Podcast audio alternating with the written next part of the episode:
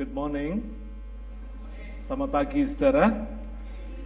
Senang sekali hari ini kita bisa kembali berbakti bersama-sama. Hari ini saya akan bicara tentang menyembah Allah di dalam roh dan kebenaran. Ya. Saudara, saya percaya bahwa tujuan Allah menciptakan makhluk termulia yang sesuai dengan gambar dan rupanya yaitu manusia tidak lain supaya kita menyembah Dia. Amin. Ya. Dan tidak kebetulan juga kalau di dalam Alkitab buku yang punya pasal terbanyak yaitu Mazmur itu sebagian besar atau yang terbesar bicara tentang penyembahan. Ya. Bicara tentang worship kepada Allah.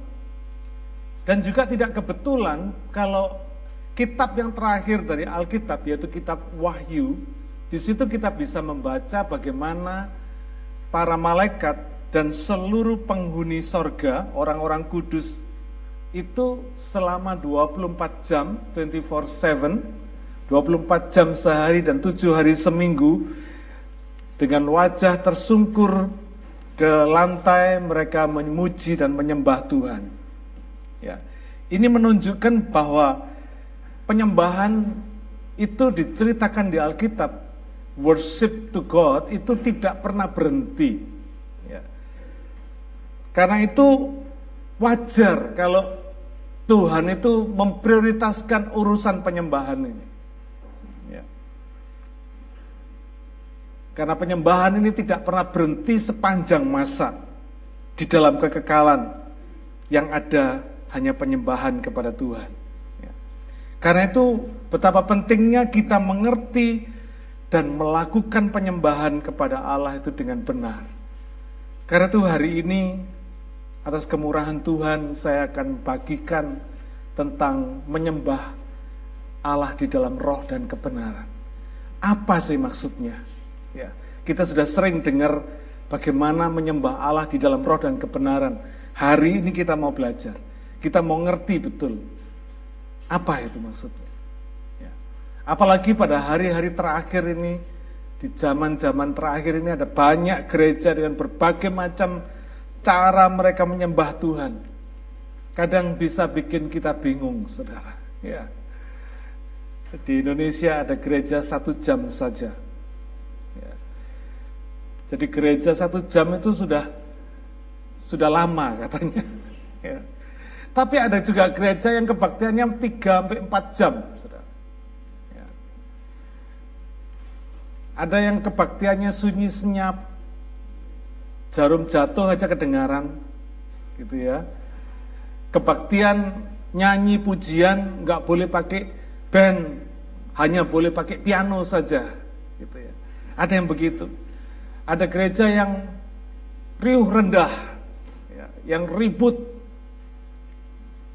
nyanyinya termasuk ngobrolnya di dalam gereja, gitu ya, rame.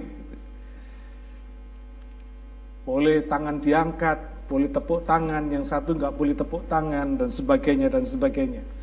Orang jadi bingung. Ada gereja yang boleh pakai bahasa roh, ada yang bilang bahasa roh sesat, nggak boleh pakai bahasa roh, macam-macam. Ini membuat kita menjadi bias, ya, menjadi bias, nggak ngerti sebetulnya. Sebetulnya menyembah Allah di dalam roh dan kebenaran itu apa dan bagaimana? Apa esensinya menyembah Tuhan itu? Mari kita baca sama-sama sekarang. Kitab Yohanes pasal yang keempat ayat 19 sampai 24. Kita nggak baca semua cerita karena saya percaya saudara sudah tahu sebagian dari ceritanya. Saya ingin mengajak saudara melihat dari ayat 19 sampai 24 dari Injil Yohanes pasal yang keempat. Kata perempuan itu kepadanya, Tuhan, nyata sekarang padaku bahwa engkau seorang nabi. Nenek moyang kami menyembah di atas gunung ini. Tetapi kamu katakan bahwa Yerusalemlah tempat orang menyembah. Kata Yesus kepadanya, percayalah kepadaku, hai perempuan. Saatnya akan tiba bahwa kamu akan menyembah Bapa bukan di gunung ini dan bukan juga di Yerusalem. Kamu menyembah apa yang tidak kamu kenal. Kami menyembah apa yang kami kenal, sebab keselamatan datang dari bangsa Yahudi. Tetapi saatnya akan datang dan sudah tiba sekarang bahwa penyembah-penyembah benar akan menyembah Bapa dalam roh dan kebenaran. Sebab Bapa menghendaki penyembah-penyembah demikian. Allah itu roh dan barang siapa menyembah dia harus menyembahnya dalam roh dan kebenaran. Dalam bahasa Inggris dikatakan true worshipper, menjadi penyembah-penyembah yang benar. Ya. John MacArthur di dalam bukunya Messiah, The Living Water, buku jilid yang kedua, dia berkata worship is not about the music, dia bilang. Worship is loving God. Worship is honoring God. Worship is knowing God for who he is, adoring him, obeying him, proclaiming him as a way of life. Ya. Jadi musik itu bukan penyembahan itu sendiri, tetapi musik adalah salah satu yang bisa menjadi ekspresi kita menyembah Tuhan. Ya. Karena itu, saudara, penting sekali kita mengerti esensi dari menyembah ini. Menurut John MacArthur ini, Menyembah itu adalah mengasihi Tuhan, menghormati Tuhan, mengenal Dia for who He is, sebagaimana Dia ada, ya. sebagaimana Dia yang sudah menyatakan dirinya di dalam firman-Nya, mengagumi Dia, mentaati Dia, dan memproklamasikan, declare kepada dunia bahwa Dialah a way of life, jalan kehidupan. Ya. Saudara, kalau kita lihat di Yohanes pasal 4 ini Tuhan bicara tentang true worshipper, penyembah yang benar. Berarti saudara, ada false worshipper, betul nggak? Ya toh? Kalau ada true worshipper berarti ada false worshipper. Ya. Nah, apa yang dimaksud dengan false worshipper ini? atau penyembah yang tidak benar ini. Mungkin orang ini menyembah Allah yang salah. Sudah nyembah Allah yang salah, caranya salah sekali. Itu kira-kira ya. Itu kemungkinan yang pertama. Yang kedua, menyembah Allah yang benar, tetapi dengan cara yang salah. Ya. Nah, pagi hari ini kita akan konsentrasi di yang terakhir ini. Menyembah Allah yang benar, tapi dengan cara yang salah dengan motivasi yang salah, dengan sikap hati, dengan attitude yang salah. Matius 5 ayat yang ke-20 berkata demikian. Maka aku berkata kepadamu, jika hidup keagamaanmu tidak lebih benar daripada hidup keagamaan ahli-ahli Taurat dan orang-orang Farisi, sesungguhnya kamu tidak akan masuk ke dalam kerajaan sorga. Uh, ngeri saudara. Ya. Kita tahu ahli-ahli Taurat dan orang-orang Farisi ini Allahnya Allah yang benar nggak? Atau Allah yang salah? Benar. Allah Abraham, Ishak dan Yakub, betul nggak? Allahnya sudah benar, saudara. Tapi apanya yang salah? Kenapa Tuhan Yesus berkata, kalau hidup keagamaanmu tidak lebih benar daripada hidup keagamaan ahli-ahli Taurat dan orang-orang Farisi sesungguhnya kamu tidak akan masuk ke dalam kerajaan sorga. Wih, ini tegas banget, saudara. Ya. Tuhan Yesus tuh kalau ngomong seperti ini, tidak pakai kompromi segala macam, tidak pakai menghaluskan kata sama sekali. Sehingga kita bisa ngerti dengan clear apa yang dimaksudkan. Bahwa orang-orang ahli Taurat dan orang-orang Farisi ini sudah menyembah Allah yang benar tetapi ada satu yang salah, ada ada something yang nggak benar. Apa yang nggak benar? Motivasinya nggak benar, caranya nggak benar, saudara. Ya. Attitude-nya nggak benar. Karena itu hari ini kita akan belajar supaya kita ngerti dengan benar. Sehingga saudara menyembah dia dengan benar. Dan yang menarik sekali ketika Tuhan bicara tentang esensi penyembahan kepada Allah yang benar ini terungkap di Yohanes pasal 4 ini. Luar biasa. Ya. Ini percakapan antara Yesus dengan siapa? dengan seorang wanita Samaria. Ya. Saudara tahu orang Yahudi tidak bergaul dengan orang Samaria. Karena orang Samaria ini dianggap orang kafir. Dianggap orang yang nggak mengenal Tuhan. Ya. Siapa yang ngomong Ahok tadi? ya.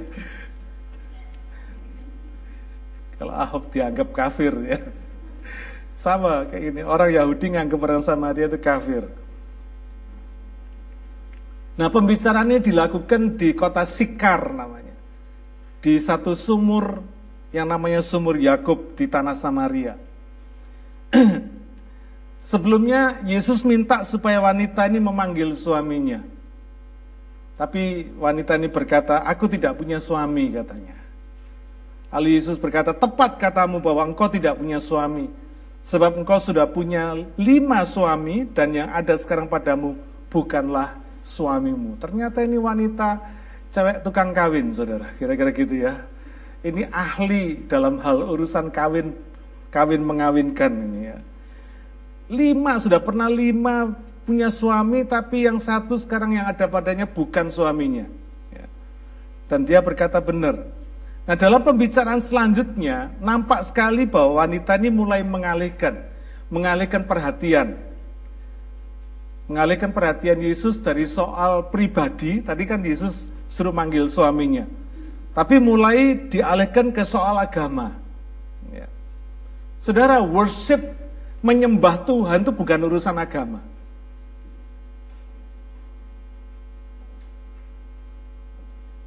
Karena itu Yesus tidak mau dialihkan pembicaraannya, dialihkan esensi pembicaraannya dari urusan yang personal tadi kepada urusan agama. Menyembah Tuhan itu urusan personal, saudara. Urusan pribadi, bukan rombongan.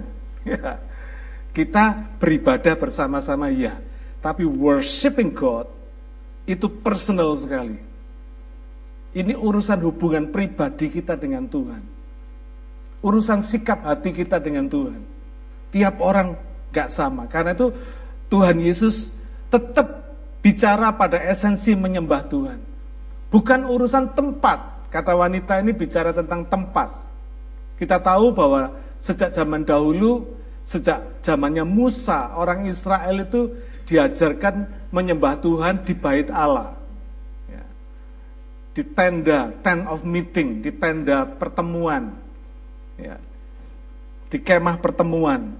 Karena di situlah Tuhan itu, di Ark of Covenant itu, tabut perjanjian itu ada, dan di situ Tuhan itu bertahta. Ya, ditandai kalau siang ada awan, tiang awan, dan kalau malam ada tiang api. Ya. Itu gambaran dari law, dari hukum, dari Taurat yang mengajarkan menyembah Tuhan seperti itu. Tapi kemudian Yesus mengajarkan kepada wanita ini bahwa menyembah Tuhan itu bukan di gunung ini atau bukan di Yerusalem. Tapi menyembah Tuhan itu harus bersifat rohani, bukan urusan yang sifatnya jasmani. Bukan tempatnya di mana, caranya bagaimana, gedungnya segede apa, ukurannya seberapa dan sebagainya. Tidak, bukan urusan itu. Tapi fokusnya menyembah Tuhan itu harus menyembah dengan benar, menyembah di dalam roh dan kebenaran. Karena itulah yang dikehendaki oleh Bapa. Inilah penyembah-penyembah benar yang Bapak mau supaya kita itu menyembah Dia. Tuhan mau supaya saudara dan saya menyembah Dia di dalam roh dan kebenaran. Jadi dengan kata lain Yesus itu ingin mengatakan bahwa menyembah Allah itu tidak berpusat pada aturan agamawi, tidak tergantung pada legalitas agamawi, tidak. Tetapi tergantung kepada faktor-faktor yang sifatnya internal. Tidak tergantung pada yang sifatnya eksternal, tetapi yang internal, yaitu apa? Hati orang yang menyembahnya. Sejak Yesus melayani kita di dunia ini dan sejak dia mati, kita tahu bahwa ada curtain, ada tirai yang terbelah dari atas ke bawah. Di situ sudah nggak ada lagi Yahudi or non Yahudi, gitu ya. Tapi semua orang memiliki posisi yang sama di hadapan Tuhan, bisa mengakses Tuhan secara langsung. Gak butuh orang lain lagi, karena Tuhan sudah membuka dirinya atas pelayanan Tuhan di dunia ini, sehingga semua orang bisa langsung kepadanya nggak butuh imam besar lagi. Kenapa? Karena Yesus sudah jadi imam besarnya. Ya. Karena itu esensi menyembah Tuhan ini Tuhan mau supaya kita ngerti betul-betul. Bukan tergantung pada hal-hal yang sifatnya eksternal.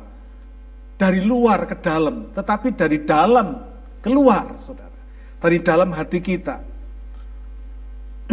Nah sekarang kita mulai belajar, mulai mengerti apa yang dimaksudkan oleh Yesus. Kita tahu bahwa orang Yahudi itu berpegang pada ulangan pasal 6 ayat yang ke, mulai dari ayat yang keempat dan lima kita baca. Ya. Ulangan pasal 6 ayat 4 dan 5. Musa mengajarkan kepada orang Israel bagaimana mereka harus mengasihi Tuhan. Dengarlah hai orang Israel dalam bahasa Ibraninya Sema Israel Sema Israel maksudnya dengarlah Israel. Ya. Dengarlah hai orang Israel. Tuhan itu Allah kita. Tuhan itu Esa. Kasihlah Tuhan Allahmu dengan segenap hatimu. Bahasa Inggris dikatakan heart. Dengan segenap jiwamu, soul. Dan dengan segenap kekuatanmu, might atau strength. Ya. Jadi penyembahan kepada Tuhan itu didasarkan pada kasih, pada keterlibatan hati. Kalau hati saudara mengasihi Tuhan, maka itu merupakan penyembahan kepada Tuhan. Banyak orang menyembah Tuhan tanpa hatinya mengasihi Tuhan. Berapa banyak orang melayani Tuhan tanpa hatinya mengasihi Tuhan. Saudara penyembahan kepada Tuhan itu melibatkan hati yang mengasihi Tuhan. Karena itu betul-betul ini urusan serius, saudara. Kenapa? Karena Tuhan itu justru melihat hati ini loh, saudara. Manusia bisa ditipu. Saudara bisa angkat tangan, lalu orang bilang, oh ini orang mengasihi Tuhan, betul bisa melambaikan tangan, bisa angkat tangan, bisa tepuk tangan, segala macam orang bilang ini betul-betul mengasihi Tuhan. Betul? Belum tentu. Belum tentu. Hatinya kita yang bisa ngelihat itu siapa? Tuhan, saudara. Manusia tidak bisa lihat. Mata kita cuma bisa kira-kira gitu ya. Oh kira-kira mengasihi Tuhan. Tapi siapa yang tahu? Kita sendiri sama Tuhan. Nah ini yang bahaya saudara. Karena tuh hari ini betul-betul kita akan bicara tentang sesuatu yang serius. Karena ini akan menentukan hidup mati kita saudara. Ini bicara tentang sesuatu yang esensial. Yang harus ada dan harus betul gitu ya. Tidak boleh salah. Jadi worship itu bicara tentang hati yang mengasihi Tuhan. Selama kita punya hati tidak mengasihi Tuhan, biarpun kita duduk di gereja ini selama dua jam, saudara belum menyembah Tuhan.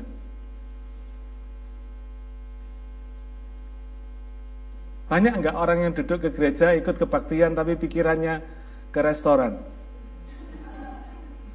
Cepet, lama sekali. Pak Agus ini kalau khotbah terus lamanya sekali.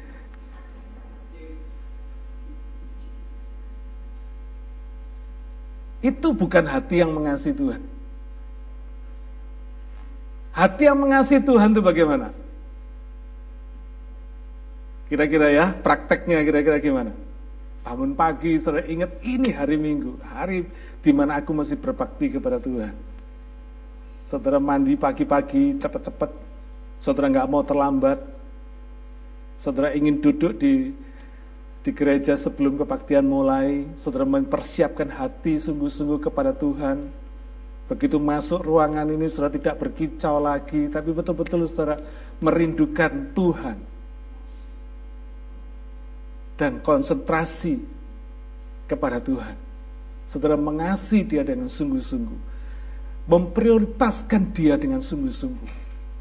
Gak ada agenda lain yang saudara pikirkan nomor satu hari minggu kebaktian beribadah kepada Tuhan. Karena saudara memprioritaskan ini. Saudara ini penting banget. Ya. Karena Tuhan itu bicara tentang sebuah prioritas. Karena itu betapa pentingnya yang tidak pernah berhenti itu penyembahan ini, worship ini saudara. Ini tidak pernah berhenti.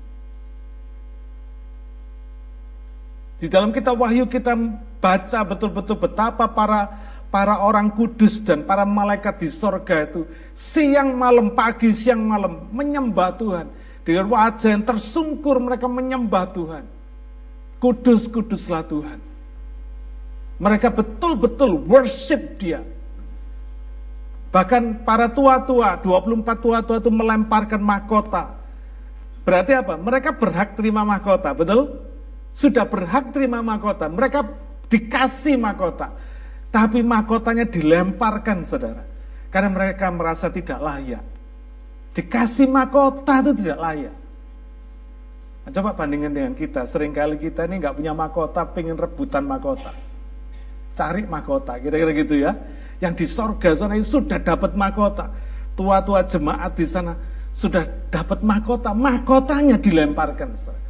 Dan mereka menyembah, tersungkur mereka menyembah Tuhan. Mereka cuma bilang, kudus, kuduslah Tuhan. Cuma engkau Tuhan, yang patut dipuji, dilayak dan uh, layak disembah. Cuma engkau. Tidak berhenti saudara. Luar biasa, karena itu betapa pentingnya prinsip penyembahan ini. Saya rindu supaya gereja kita ini, CLC ini bukan cuma sekedar jadi gereja yang kebaktian tiap minggu. Tapi jemaatnya betul-betul menyembah Tuhan. Jemaatnya punya power untuk menyembah Tuhan. Ya. Kata segenap di sini, segenap hati, segenap jiwa, dan segenap kekuatan itu di dalam budaya Ibrani bicara tentang totalitas. Ya. Tentang totalitas tentang keseluruhan, segenap keseluruhan. Tidak ada reserve, tidak ada tidak ada sisa, all out kira-kira begitu.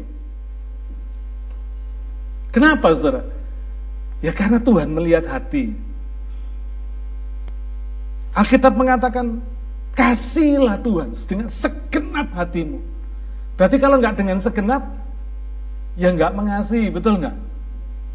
Ini bicara tentang totalitas, saudara. Bicara tentang segenap. Bahkan di dalam perjanjian baru, dalam Markus 12 ayat 30 atau Lukas 10 ayat 27. Di situ Tuhan Yesus malah menambahkan dengan apa? Segenap akal budi, mind. Kasihlah Tuhan Allahmu. Markus 12 ayat 30. Dengan segenap hatimu dan dengan segenap jiwamu dan dengan segenap akal budimu dan dengan segenap kekuatanmu. Bayangin saudara. All out. Semua yang kita miliki. Itu kita pakai untuk mengasihi Tuhan. Untuk menyembah dia. Jadi menyembah Allah di dalam roh dan kebenaran itu melibatkan kasih kepada Allah dengan segenap hati, segenap jiwa, segenap akal budi, dan segenap kekuatan kita. Gak ada reserve. Ini arti penyembahan. Di dalam roh. Menyembah di dalam roh. Jadi bisa nggak mulut kita menyembah Tuhan, roh kita enggak? Bisa. Nah, saudara mau milih yang mana? Kalau saudara mau mengerti dan saudara mau melakukan dan saudara mau menjadi true worshipper, tidak ada pilihan lain. This is the only way we worship God. Amin. Di dalam roh. Luar biasa. Artinya apa? Ini person to person. Tuhan melihat hati kita. Dan kita bisa berkata sama Tuhan, Tuhan, Lihatan hatiku ya. I worship you with all of my heart. Amin.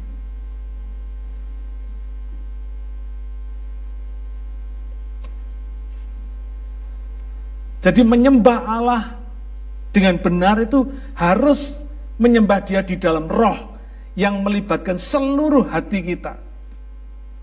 Kalau tidak, itu bukan penyembahan.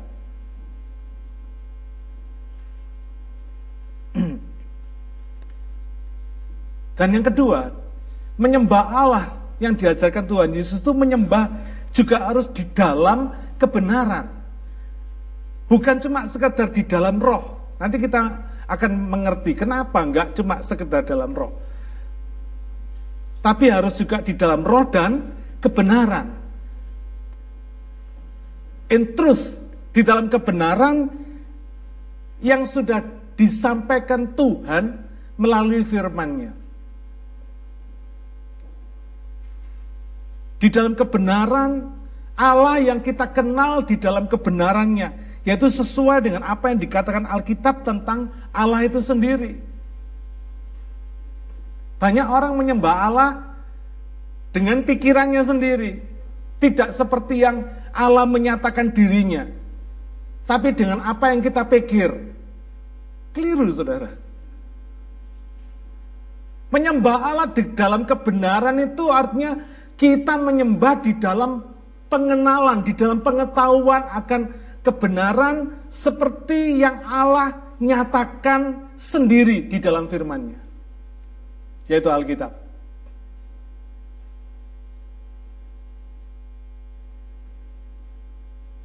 Di luar itu bukan penyembahan. Saudara ingat ketika satu hari Rasul Paulus sampai di Athena, lalu dia melihat di situ ada tulisan kisah Rasul 17 23, orang yang menyembah Allah yang tidak dikenal. Lalu Rasul Paulus berkata kepada orang Athena, aku memberitakan kepadamu Allah yang kamu tidak kenal tadi itu, tapi yang aku kenal. Saudara, menyembah Allah di dalam roh dan kebenaran ini bicara tentang saudara menyembah dia pribadi yang saudara kenal. Bukan yang tidak dikenal. Siapa di sini yang yakin saudara mengenal dia? Mengenal pribadinya Bapak di sorga? Coba angkat tangan. Kok malu-malu? Ya, saudara mengenali dia, Siapa yang ragu-ragu? Saya ini kenal apa belum ya Pak? Yang ragu-ragu, coba angkat tangan. Ada yang nggak kenal.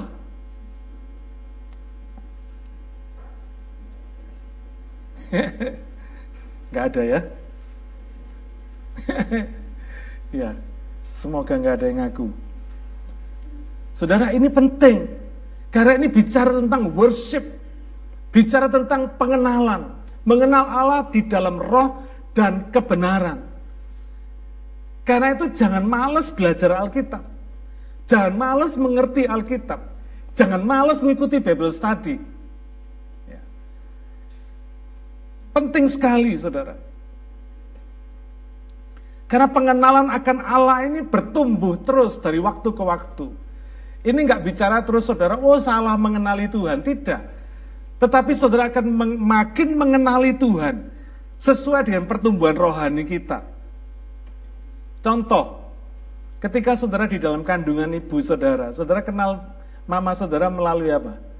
Melalui nutrisi yang saudara terima dari ibu saudara. Ibu saudara makan apa, saudara ada di dalam kandungan, saudara menerima nutrisinya.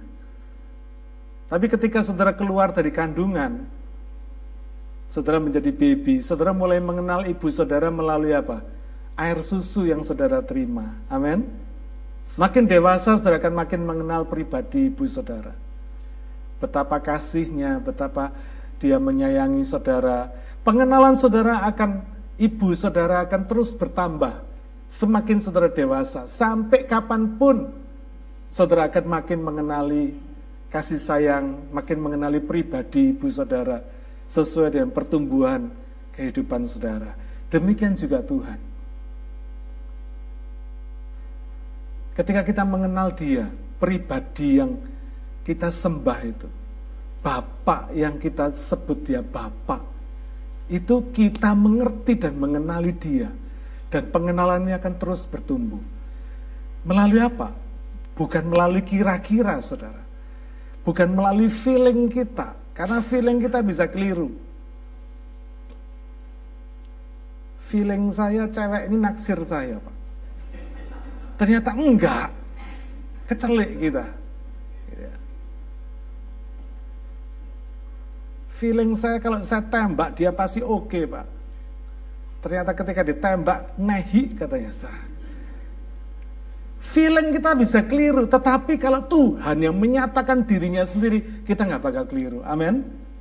Kita tidak akan pernah bisa mengenali dia kecuali Tuhan yang menyatakan dirinya sendiri.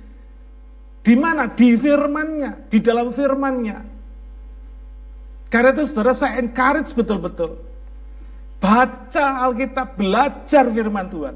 Jangan pernah males belajar firman Tuhan. Karena itu merupakan proses dari penyembahan saudara kepada Tuhan. Karena dikatakan Bapak menghendaki penyembah-penyembah yang demikian. Bapak menghendaki the true worshiper ini. Bapak menghendaki orang-orang yang menyembah dia di dalam roh menyembah dengan hatinya yang mengasihi Tuhan dan menyembah juga dengan pengetahuannya yang mengerti Tuhan itu siapa dan Tuhan itu bagaimana sesuai dengan firmannya.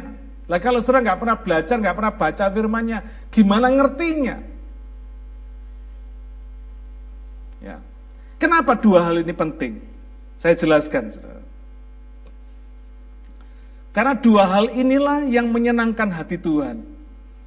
Karena apa? Melibatkan kasih dan melibatkan pengenalan kita akan dia. Saya kasih ilustrasi. Saudara kan tahu kisahnya anak yang hilang, ya kan? Lukas 15. Saudara pasti hafal. Siapa yang lebih baik? Anak bungsunya atau anak sulungnya? Hah? Sulung ya? Betul? Salah. Sama jeleknya sama jeleknya. Kenapa saudara? Saya tunjukkan. Anak bungsunya ini habis terima duit, habis minta duitnya bapaknya, foya-foya di luar, duitnya habis, dia lapar, sampai mau makan makanan babi yang dia jaga aja nggak bisa. Lalu dia ingat orang upahan bapaknya di rumah bisa makan kenyang seenaknya. Lalu dia mau pulang. Dia berkata, aku memang sudah tidak layak dosa sama surga, dosa sama bapak, jadi tidak layak jadi anak bapak. Jadi orang upahan aja dah. Dia mau jadi orang upahan. Jadi dia pulang dengan dengan pengertian mau jadi orang upahan. Sama bapaknya diizinkan enggak? Enggak. Ya. Dia ngomong sama bapaknya, aku jadi orang upahanmu aja pak. Sama bapaknya enggak diizinkan. Dia dijadikan tetap diterima sebagai anaknya, dikasih jubah, dikasih cincin, kasih kasut, kasih sepatu. Anak sulungnya dengar pesta rame-rame, dia tanya sama hamba-hambanya, ada apa ini kok rame-rame pesta ini? Oh adikmu pulang, bapakmu menyembelih anak lembu tambun, bikin pesta buat dia. Anak sulungnya marah, tidak mau masuk rumah ngambek. Bapaknya sampai keluar rumah menemui dia, bicara sama dia. Lalu anak sulungnya ngomong apa saudara? Aku ini sudah ikut bapak selama ini melayani bapak melakukan segala sesuatu taat kepada bapak. Bapak tidak pernah ngasih aku satu ekor anak kambing aja supaya aku bisa bersenang-senang dengan teman-temanku. Jelas saudara. Adiknya sudah foya-foya ngabisin duit bapaknya, dipotongin anak lembu, dia merasa nggak pernah dikasih anak kambing aja nggak pernah katanya. Bikin perbandingan ya. Makanya orang jealous itu jelek banget gitu ya. Jangan pernah jealous ya. Lalu bapaknya berkata apa? Nak, kamu itu hidup bersama bapak. Apa yang aku punya, itu juga engkau punya. Sama jeleknya saudara. Bedanya cuma anak yang bungsu tidak mengenal bapaknya di luar rumah, anak yang sulung juga sama-sama tidak mengenal bapaknya di dalam rumah. Nangkap nggak saudara ya? Ini loh kenapa Tuhan tuh mau supaya kita tuh mengenal Bapak dengan sungguh-sungguh. Supaya kita ini nggak jadi seperti anak bungsu sama anak sulung ini loh saudara. Menyedihkan nggak? Ayo coba, coba saudara pikirkan kalau saudara jadi bapaknya anak dua ini, sedih nggak saudara? Anak saudara habis pes, habis foya-foya minta duit warisan gitu ya. Itu itu menurut culture-nya orang Ibrani itu satu budaya yang kurang ajar banget. Bapaknya masih hidup dimintai warisan. Itu sama dengan mengharapkan bapaknya cepat mati, kira-kira gitu. Itu culture-nya, saudara. Lalu sekarang pulang, ya coba bayangkan saudara jadi bapaknya, rasakan perasaan hati bapaknya ini. Wah anak ini pulang lalu bilang, Pak aku tak jadi pembantumu aja dah Pak. Aku tidak mau jadi anakmu, aku jadi kacungmu aja. Ya apa rasanya hati saudara? Nangis saudara. Ditambah lagi sama anak sulung yang ngomong gitu tadi. Papa ini gak pernah ngasih aku anak kambing aja gak pernah dikasih. Berapa banyak orang yang seperti anak sulung yang nggak tahu berterima kasih?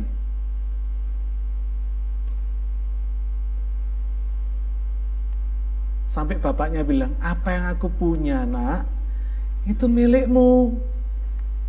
Bukan cuma lagi sekedar anak kambing, semua milikku ya milikmu. Betul saudara?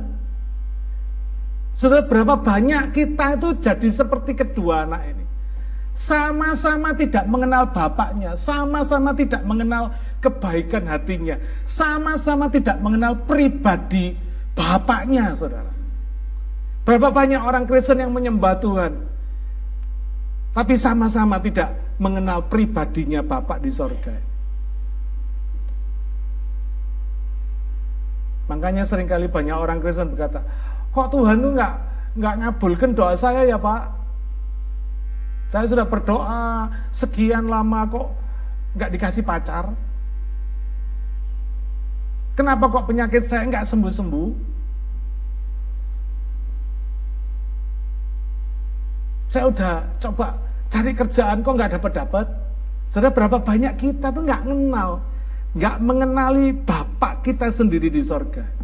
Pribadi Bapak itu kita nggak kenal. Makanya kita sering kali meragukan dia. Siapa di sini yang tidak pernah meragukan Bapak di sorga? Wah, mantap semua ya. Haleluya. Saudara, ini loh, kenapa dikatakan di dalam roh dan kebenaran. Lah bagaimana kita menyembah dia tanpa mengenal dia? Bagaimana kita menyembah dia sambil meragukan dia?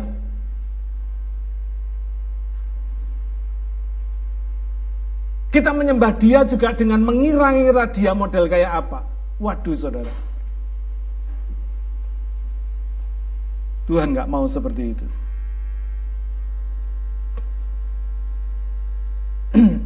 Sekarang kita akan bicara, kenapa menyembah dalam roh dan kebenaran ini penting. Ya. Menyembah Allah di dalam roh tanpa kebenaran, tanpa pengenalan akan kebenaran, itu akan membawa kita pada penyembahan yang dangkal, ya. dan sangat emosional. Saudara pernah dengar orang yang berkata gini, ya Pak yang penting saya mau menyembah Tuhan dengan ngeflow aja sama roh kudus. Gitu ya. Pernah dengar istilah ngeroh? Pernah ya? Nah ini, belajar Alkitab tidak mau, diajar Alkitab tidak mau, tapi maunya ngeroh. Nurut sama roh kudus katanya. Lu ada firmannya yang tertulis nggak mau belajar. Mau mendengar suara roh kudus, bisa enggak? Tidak bakal bisa. Jadi penyembahan worship yang dangkal, yang sifatnya emosional tergantung moodnya. Nanti kalau habis gegeran sama suaminya, sama istrinya nggak bisa dengar suara Tuhan, dia bilang gini, wah kebaktian hari ini kok nggak ada hadirat Tuhan ya? Ini yang memimpin pujian ini pasti belum berdoa ini. Aku nggak bisa ngerasain hadirat Tuhan. Terus ditanya, kalau kamu bisa ngerasain hadirat Tuhan gimana caranya? Ya biasanya bulu kuduk saya merinding Pak. Itu ada hadirat Tuhan. Betul saudara? Saudara lewat kuburan ya bulu kuduknya merinding. Nah kalau ukurannya hadirat Tuhan bulu kuduk merinding, Cilaka ini saudara. Ini tidak betul itu. Betul nggak? Ini yang namanya penyembahan yang dangkal. Shallow worship. Penyembahan yang dangkal sekali. Penyembahan yang cuma emosional.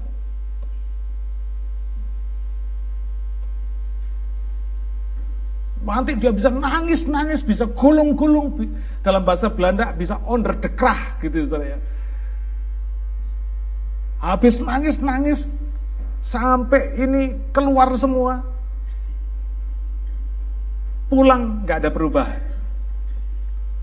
Yang benci tetap benci, yang iri tetap iri, yang jahat tetap jahat. Tidak ada perubahan. Lah terus nangisnya tadi buat apa? Kira-kira begitu. Ini yang disebut sebagai orang yang cuma menyembah di dalam roh. Hatinya betul-betul mau sungguh-sungguh cari Tuhan, tapi tidak mau belajar firman, tidak mau kebenaran tentang apa yang Tuhan menyatakan dirinya sendiri. Tidak mau belajar, tidak mau mengerti. Penyembahannya dangkal. Mudi. Ya, cuma emosional. Nah, sebaliknya sekarang, bagaimana menyembah Allah? Kalau kita menyembah Allah di dalam kebenaran, tanpa roh, tanpa melibatkan hati yang mengasihi Tuhan. Cuma headnya saja, pikirannya diisi terus pakai ilmu, belajar teologi terus, belajar kebenaran firman, belajar Alkitab, terus belajar, belajar, belajar. Kepalanya tok yang diisi, hatinya enggak. Hatinya enggak dijaga supaya hatinya ini mengasihi Tuhan. Winter teologi, hafal ayat, hafal semua. Akibatnya penyembahannya apa? Kering. Kalau tadi dangkal yang ini kering, karena apa? Gak melibatkan sebuah sukacita. Saudara pernah lihat enggak ahli-ahli teologi yang wajahnya mencurang semua yang gitu?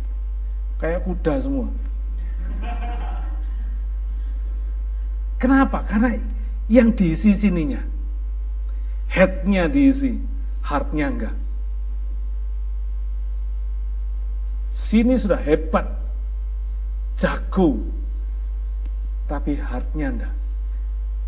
Makanya banyak orang-orang yang akhirnya berkata begini, orang-orang liberal itu berkata begini, ya boleh percaya Alkitab boleh, tapi jangan fanatik ya, jangan fanatik. Ya. Yang nggak masuk akal, yang nggak masuk logika, jangan percaya.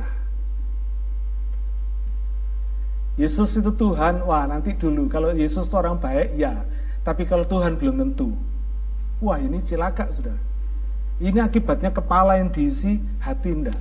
Kenapa? Yaitu tadi, nggak mengenal dia. Ya. Belajar Alkitab, belajar teologi, ngerti semua, profesor, doktor, teologi semua, tapi hatinya tidak mengenal dia. Kering, saudara. Pernah dengar orang khotbah yang kering? Wah khotbahnya hebat teologinya, tapi kering. Kenapa? Karena tidak ada joy, tidak ada sukacita. Lain loh saudara. Saudara memuji Tuhan dengan ada sukacita. Beda. Amin. Beda wajah ini bersinar. Tapi kalau kering ya sampai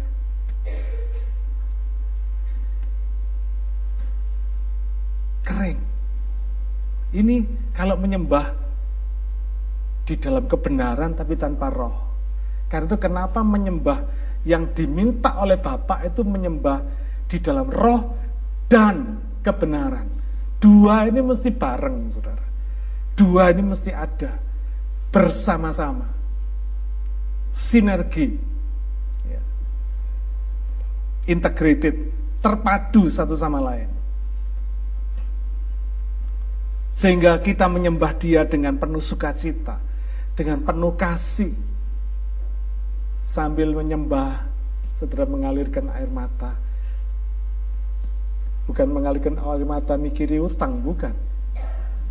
Tapi merasakan kasihnya Tuhan di dalam hati kita. Kok bisa ya Tuhan, engkau ini kok mengasihi saya. Begitu luar biasa. Saudara ngerasain ketika saudara menyembah aliran kasih Tuhan itu mengalir di dalam kita, di dalam hati kita. Sampai air mata sudah nggak tahan, keluar sendiri. Nggak usah dipaksakan keluar sendiri. Gitu ya. Nggak usah worship leadernya, WL-nya mesti mompa kita gitu ya. Ayo saudara, ayo saudara, mari angkat suara saudara, angkat tangan saudara. Nggak usah gitu, tapi saudara langsung roh saudara itu ngangkat sendiri. Worship dia sendiri.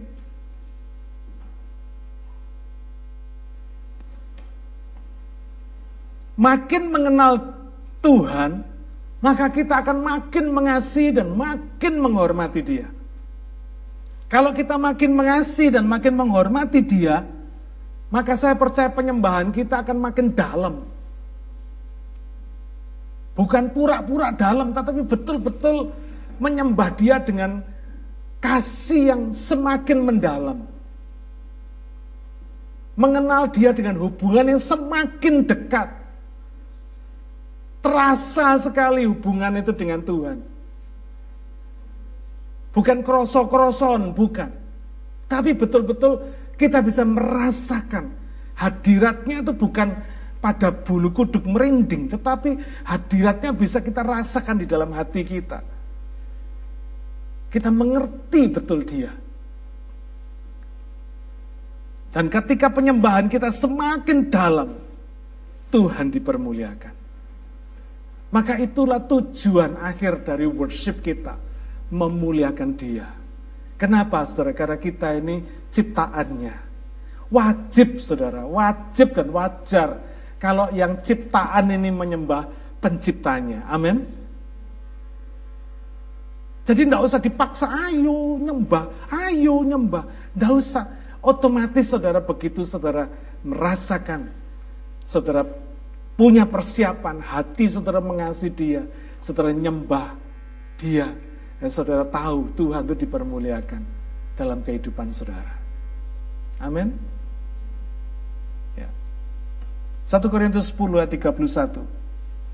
Rasul Paulus mengatakan demikian, Aku menjawab, jika engkau makan, atau jika engkau minum, atau jika engkau melakukan sesuatu yang lain, lakukanlah semuanya itu untuk kemuliaan Allah. Dengan kata lain, secara sederhana boleh dikatakan, kalau engkau hidup dan engkau melakukan segala sesuatu, termasuk menyembah Dia, lakukan itu untuk kemuliaan Allah. Kira-kira begitu. Ya. Ini tujuan akhir, the ultimate goals yang harus kita capai, yang harus kita jangkau dalam hidup ini. Karena kita ini ciptaan. Dia adalah pencipta kita. Ya. Saya akan simpulkan Attitude kita dalam menyembah Allah itu harus benar. Berapa banyak orang datang ke gereja dengan untuk mendapatkan sesuatu. Saya kadang ketemu orang yang pindah gereja. Lalu saya tanya, kamu kenapa pindah gereja? Sudah lama kamu dibaptis di gereja itu, kamu sudah bertumbuh di gereja itu. Kok sekarang kamu pindah gereja? Kenapa? Anu pak, saya nggak dapat apa-apa lagi. Ya, sering sering dengar alasan itu. Saya nggak dapat apa-apa. Jadi datang ke gereja untuk dapat apa-apa. Ini kurang ajar bener ini saudara. Orang Israel tuh kalau datang sama Tuhan, bawa apa? Bawa persembahan. Memberi sesuatu, bukan untuk dapat sesuatu. Ini orang-orang seperti ini kentara sekali bahwa dia tidak mengenal Tuhan. Poro-poro menyembah Allah di dalam roh. Di dalam kebenarannya dia nggak tahu. Karena apa? Nggak dapat apa-apa. Lu saudara, datang kepada Tuhan itu bukan untuk dapat apa-apa. Justru datang kepada Tuhan itu membawa sesuatu yang saudara bisa persembahkan kepada dia. Apa itu? Hati ini saudara totalitas tadi itu. Hati, pikiran, kekuatan segenap tadi itu. Itu yang saudara bawa kepada Tuhan. Yang saudara persembahkan kepada Tuhan. Itu yang membawa dupa harum di hadapan Tuhan. Hati ini, hidup kita ini. Itu menjadi motivasi yang benar. Bukan cuma datang ke gereja untuk dapat apa-apa. Datang ke bioskop boleh. Jadi kalau filmnya tidak menarik, sudah pulang. Kenapa? Tidak dapat apa-apa. Karena apa? Filmnya jelek. Film Korea katanya.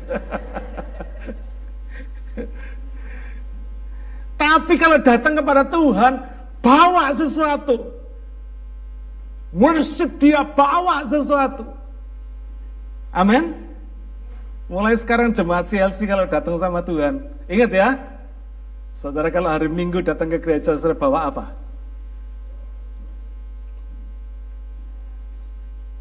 Hati ini saudara, membawa hidup saudara. Jadi saudara datang kepada Tuhan, saudara berkata, Tuhan, this is me. Inilah hidupku, inilah hatiku, inilah pikiranku, inilah segenap jiwa ragaku. Ku serahkan kepadamu. Wow. Nanti rasakan sendiri. Nanti yang merinding bukan cuma bulu kuduk saudara. Semuanya merinding. Anggap ya saudara ya, saya cuma bergurau. Jadi bukan untuk mendapatkan sesuatu, datang kepada Tuhan bukan untuk mendapatkan sesuatu. Saudara tidak usah diminta, Tuhan itu tidak pernah datang dengan tangan kosong. Makanya Alkitab mengatakan, kalau kamu datang pada Tuhan, jangan dengan tangan kosong. Maksudnya apa, saudara? Harus ada sesuatu yang saudara bawa untuk saudara persembahkan kepada Tuhan. Apa itu? Hati kita, hidup kita, pikiran kita, kekuatan kita, akal budi kita. Betul-betul saudara konsentrasi sama Tuhan. Betul-betul saudara memberikan hati dan hidup saudara ini kepada Tuhan. Menjadi persembahan yang hidup, yang kudus, dan yang berkenan kepada Allah. Amin.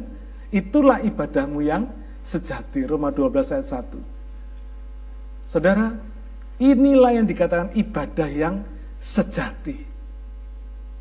Amin. Dan kalau menyembah Allah di dalam roh dan kebenaran itu menjadi prioritas Tuhan, makanya sampai Yesus berkata demikian karena Bapak menghendaki yang seperti ini. Menghendaki penyembah-penyembah yang demikian. Berarti urusan worship ini itu menjadi prioritas bagi Tuhan. Kalau worship ini menjadi prioritas bagi Tuhan, maka seharusnya menjadi prioritas bagi kita. Amin. Kalau ini jadi prioritasnya Tuhan, mestinya bagi kita ya jadi prioritas. Bukan cuma sekedar pengetahuan. Makanya target saya bicara hari ini kepada saudara. Bukan untuk membuat saudara mengerti. Tetapi untuk membuat saudara melakukan. Saudara bisa menyembah dia di dalam roh dan kebenaran. Karena itu saya berusaha menjelaskan dengan sesederhana mungkin. Supaya kita ngerti betul. Bahwa menyembah dia itu ada polanya. Gak gak sesuai dengan kemauan kita, tetapi sesuai dengan kemauan Bapak di sorga. Bukan seenaknya kita, tetapi seenaknya Tuhan. Kira-kira gitu, saudara. Seperti apa yang Tuhan mau, bukan seperti apa yang kita mau. Nah banyak hari ini, banyak orang yang menyembah dia dengan seperti yang kita mau. Meleset semua, saudara. Makanya jangan heran kalau di Matius pasal 7 ayat 23 Tuhan mengatakan apa? Hari-hari ini, hari terakhir ini banyak orang yang berkata Tuhan, Tuhan, tapi tidak semua yang masuk dalam kerajaan sorga. Bahkan Tuhan bilang apa? Aku tidak kenal kamu. Waduh saudara, jangan sampai kita ini mengikut Tuhan puluhan tahun terus Tuhan tidak kenal kita. Waduh, meleset betul kita. Malah Tuhan berkata, enyahlah kamu, pembuat kejahatan. Wah.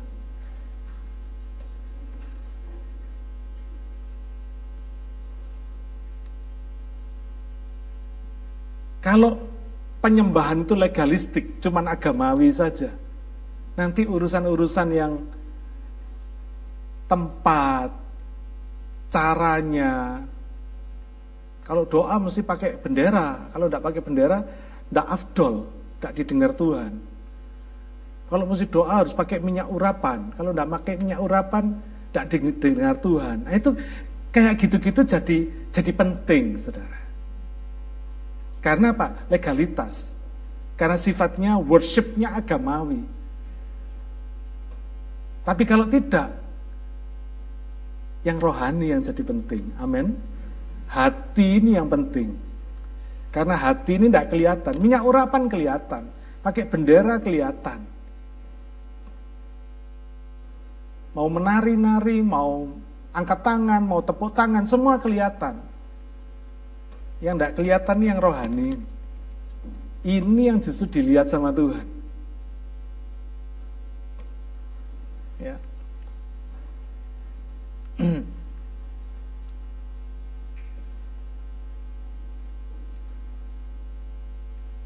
Karena itu Tuhan berkata apa? Tidak tahukah kamu bahwa tubuhmu adalah bait roh kudus? Wow, saudara. Coba ya, lihat. Kita tuh diajari Tuhan menyembah dia. Bukan di tabernakel, bukan di di bait Allah seperti orang-orang Israel di padang gurun itu. Tidak seperti itu lagi. Di mana Tuhan itu tidak tinggal di dalam hidup umatnya tapi tinggal di tabernakel tinggal di bait Allahnya hari ini Tuhan tidak ngajar itu sama kita Tuhan berkata apa tubuhmu ini loh bait roh kudus artinya apa saudara perlu mempertanggungjawabkan tubuh saudara ini bait roh kudus di sini yang mau pikirin ini apa yang ada di hati saudara bagaimana yang saudara lihat apa? Yang saudara dengar apa? Yang saudara katakan apa? Yang saudara lakukan bagaimana? Saudara itu urusannya di sini, saudara. Bukan sakitnya itu di sini, bukan. Sucinya itu di sini. Amin. Karena ini jadi bait Allah. Tuhan tidak tinggal lagi di tabernakel buatan tangan manusia seperti kemah pertemuan, seperti bait Allah zaman Salomo atau zaman Musa, tidak. Tapi Tuhan tinggal di bait Allah, orang-orang tebusannya, anak-anaknya, yang hari ini Tuhan ajari untuk menyembah Allah di dalam roh dan kebenaran. Wow, ini urusan serius, saudara. Sungguhan ini urusan serius. Jangan anggap enteng, khotbah hari ini jangan dianggap enteng. Ini berlaku bukan cuma saudara, tapi berlaku buat saya juga. Amin.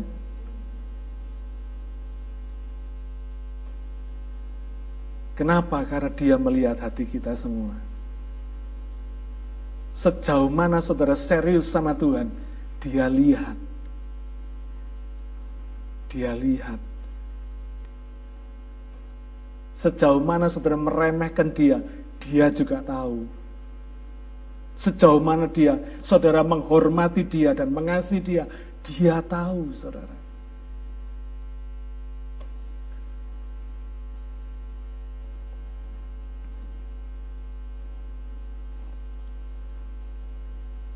Saya percaya meskipun pada akhirnya perempuan Samaria ini mengenal Yesus secara pribadi sampai dia bersaksi.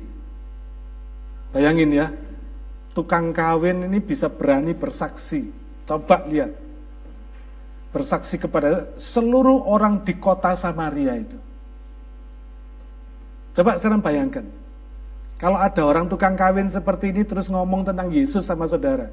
Saudara dengarnya gimana? Apa yang membuat orang-orang di kota Samaria itu mau dengar dia? Kalau sudah baca nanti di ayat yang ke-42, Yohanes pasal 4 ayat 42. Bagaimana orang Samaria, wanita Samaria ini bisa meyakinkan orang di kota Samaria itu untuk mencari Yesus? Ada perubahan toh, betul nggak? Coba kalau saudara orang tukang kawin seperti ini ngomong sama saudara, ngomong Tuhan sama saudara. Saudara pun berkata, halah, ongko itu tukang kawin ya, ngomong Tuhan. Saudara kan berkata begitu. Unless kecuali saudara melihat perubahan yang radikal, perubahan yang luar biasa terjadi atas wanita Samaria ini. Baru saudara tertarik untuk percaya dan dengar omongannya. Baru saudara bisa tergerak untuk mencari orang yang namanya Yesus yang tadi diberitakan oleh orang Samaria. Oleh si wanita Samaria ini. Saudara, kenapa kesaksian kita tidak menarik orang lain? Karena orang itu tidak melihat keseriusan kita kepada Tuhan. Tidak melihat perubahan-perubahan di dalam hidup kita kepada Tuhan. Jadi orang itu tidak kaget, saudara. Ngelihat kita itu nggak kaget. Apalagi terus kita ngomong Tuhan. Terus mereka berkata, alah dikit-dikit Tuhan, dikit-dikit Tuhan. Hidup gak berubah. Tapi ngomong Tuhan terus, hidup nggak berubah, karakter nggak berubah, nggak menarik. Tapi coba kalau hidup kita itu, karena penyembahan kita kepada Tuhan di dalam roh dan kebenaran ini, membuat kehidupan kita ini berubah, radikal, karakter kita berubah, radikal tiap hari. Ada perubahan yang signifikan dalam hidup kita. Sehingga tiap orang ketemu kita, dia bisa merasakan Loh saudara perubahan di dalam hati dan pikiran kita tuh terasa loh saudara.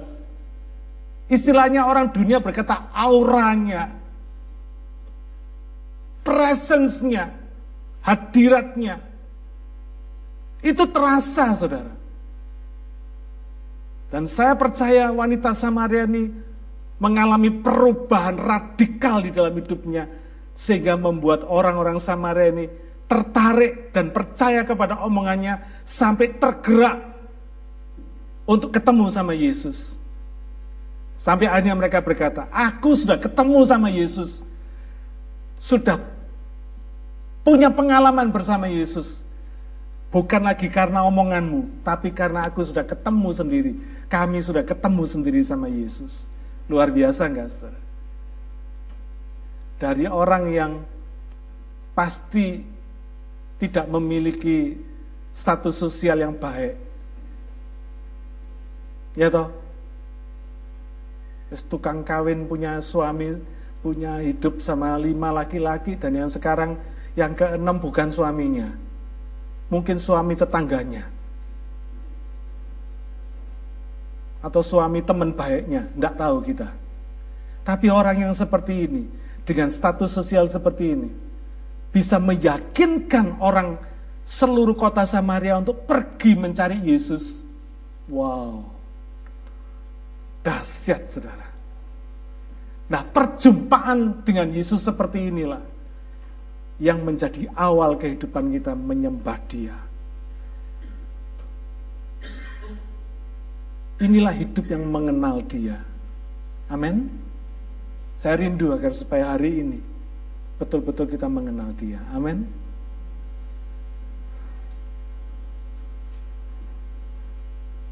Dalam roh dan kebenaran. Amin. Mari kita berdoa. Bapak Surgawi, hambamu sudah selesai bicara pagi hari ini, menyatakan isi hatimu dengan segala keterbatasan, kekurangan, dan kelemahan hambamu. Tolonglah Tuhan, supaya Engkau membuka hati pikiran kami dan merubah kehidupan kami. Supaya sikap attitude kami, hati kami, motivasi kami berubah menyembah Engkau di dalam roh dan kebenaran. Supaya kami boleh menjadi penyembah-penyembah yang benar. Become true worshiper. Seperti yang kau kehendaki. Ampuni kami Bapak, kalau selama ini kami cuma sekedar bermain-main penyembahan kepadamu. Tapi sesungguhnya kami belum menyembah Engkau. Dengan sungguh-sungguh ampuni kami Tuhan. Dan tolonglah supaya kami makin mengasihi Engkau. Dengan segenap hati kami. Dengan segenap pikiran akal budi kami. Dengan segenap kekuatan kami. Dan dengan segenap jiwa kami. Tuhan, terima kasih kami percaya pertolonganmu akan memampukan kami menyembah Engkau seperti yang Kau kehendaki di dalam roh dan kebenaran. Meteraikan firman-Mu dalam hati kami semua supaya kami boleh menjadi penyembah-penyembah yang benar. Tuhan, terima kasih. Kami percaya kasih sayang-Mu selalu terbuka untuk kami. Engkau selalu merindukan kami. Karena itu Bapak, biarlah kami boleh hadir di hadapanmu sebagai anakmu yang sekaligus menyembahmu dengan benar. Di dalam nama Tuhan Yesus, kau meteraikan firmanmu dalam hati pikiran kami semua. Dalam nama Tuhan Yesus kami berdoa. Amin. Tuhan memberkati saudara.